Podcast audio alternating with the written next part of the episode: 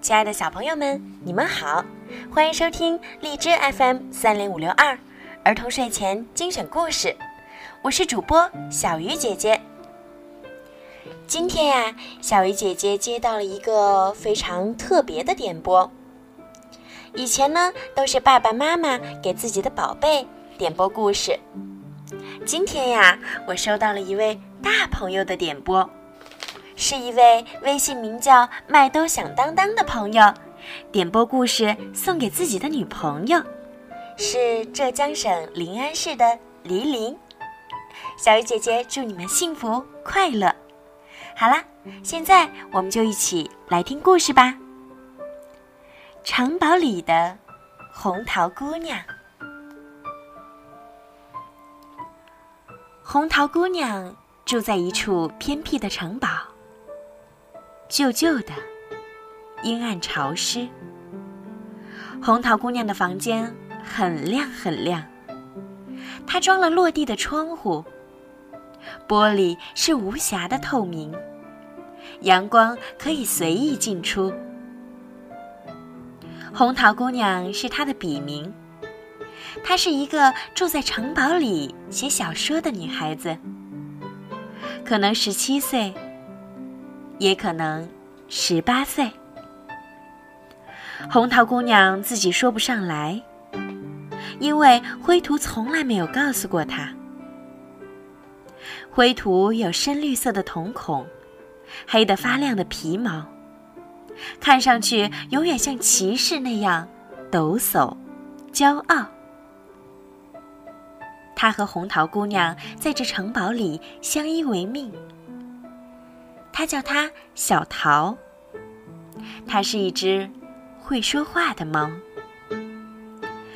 那天清晨，寂静的城堡来了访客。咚咚咚，3声木门响。红桃姑娘从被窝里钻出来，啪嗒啪嗒拖着木屐跑去开门。她的睡眼惺忪，她看见一个又高又瘦的男生站在面前，眉目干净，五官清秀。最重要的是，红桃姑娘觉得他似曾相识，仿佛就在昨天，红桃姑娘还描写过她浓密的睫毛。男生说：“你好，我找小桃。”红桃姑娘愕然，她说：“我就是小桃，可是我不认识你。”男生皱着眉，然后摇头。他说：“不，你不是小桃。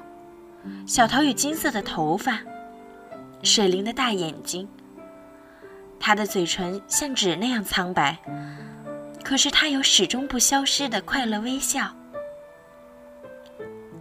红桃姑娘打了个呵欠，做出恍然大悟的表情。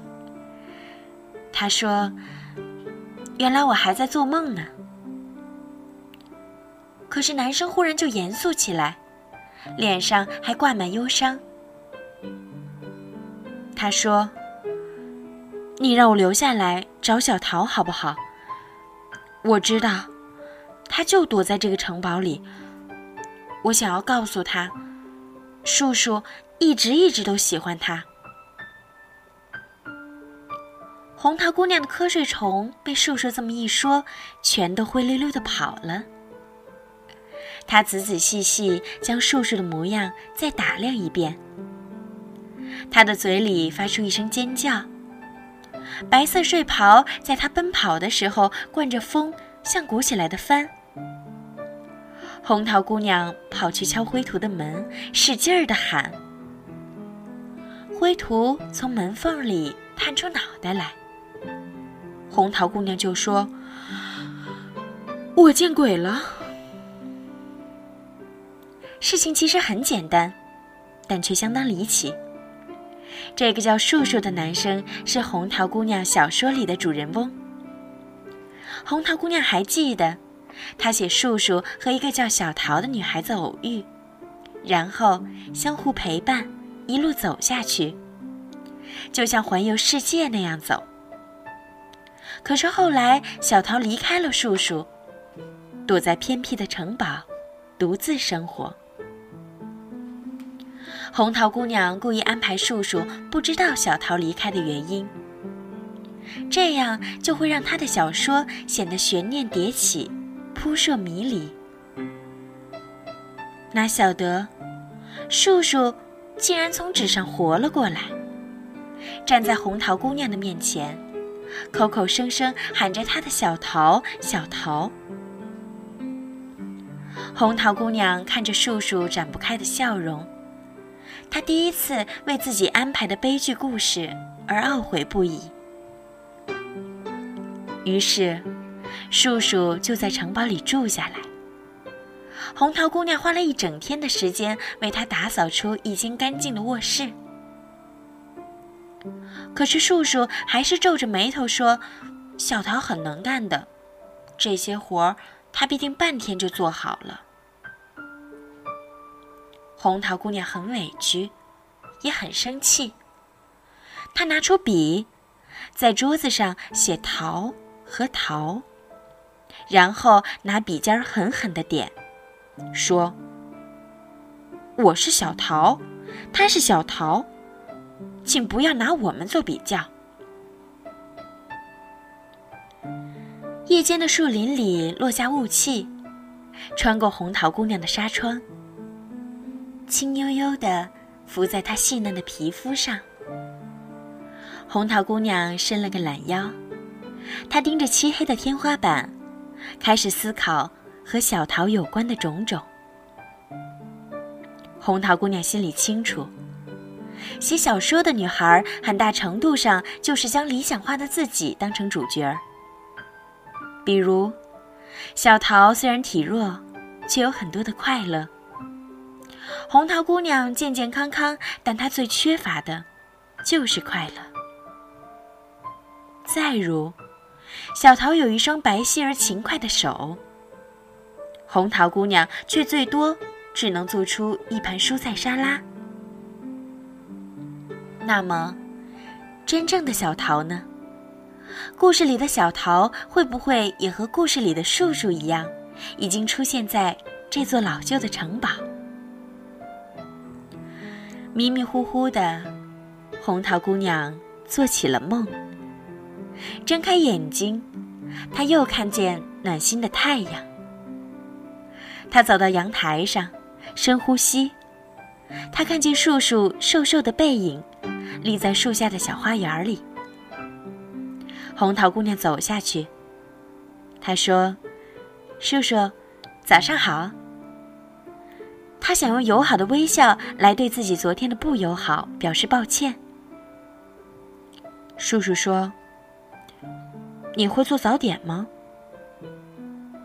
红桃姑娘又愕然，她想说，我只会做火腿煎鸡蛋和蔬菜沙拉，但是她转念觉得叔叔知道了，必定又要说她不如小桃能干。红桃姑娘于是昂着头得意地说，我什么都会做。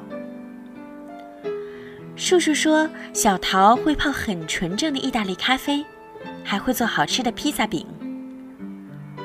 可是，红桃姑娘连咖啡豆放在哪里她都不知道，她只好求助于灰图。以往，城堡里大大小小的事情都是灰图在处理，从食品到卫生，红桃姑娘从来不操一点心。她说：“灰图，你真是一只奇怪的猫，你似乎有法力。”灰兔很高兴，他说，我亲爱的小桃，我愿意这样照顾你到老。红桃姑娘感动地搂着灰兔，她光滑的皮毛就贴在她脸上，像柔和的缎子。等红桃姑娘将灰兔帮她准备好的意大利咖啡和披萨饼端上桌子，叔叔看上去才稍微愉快了些。他喝一小口的咖啡，停顿，然后点头说味道不错，只是表面再成乳剂太单薄了。小桃泡的咖啡乳剂会很丰满，那才算得上是上好的意大利咖啡。红桃姑娘觉得自己真想把桌子掀翻，再把这个叔叔扫地出门。但是她每次看见叔叔平静的外表下隐藏得很深很深的忧伤，她就觉得不忍，甚至心疼。故事的后面还会发生什么？我们明天的故事继续收听。好了，大朋友小朋友们晚安。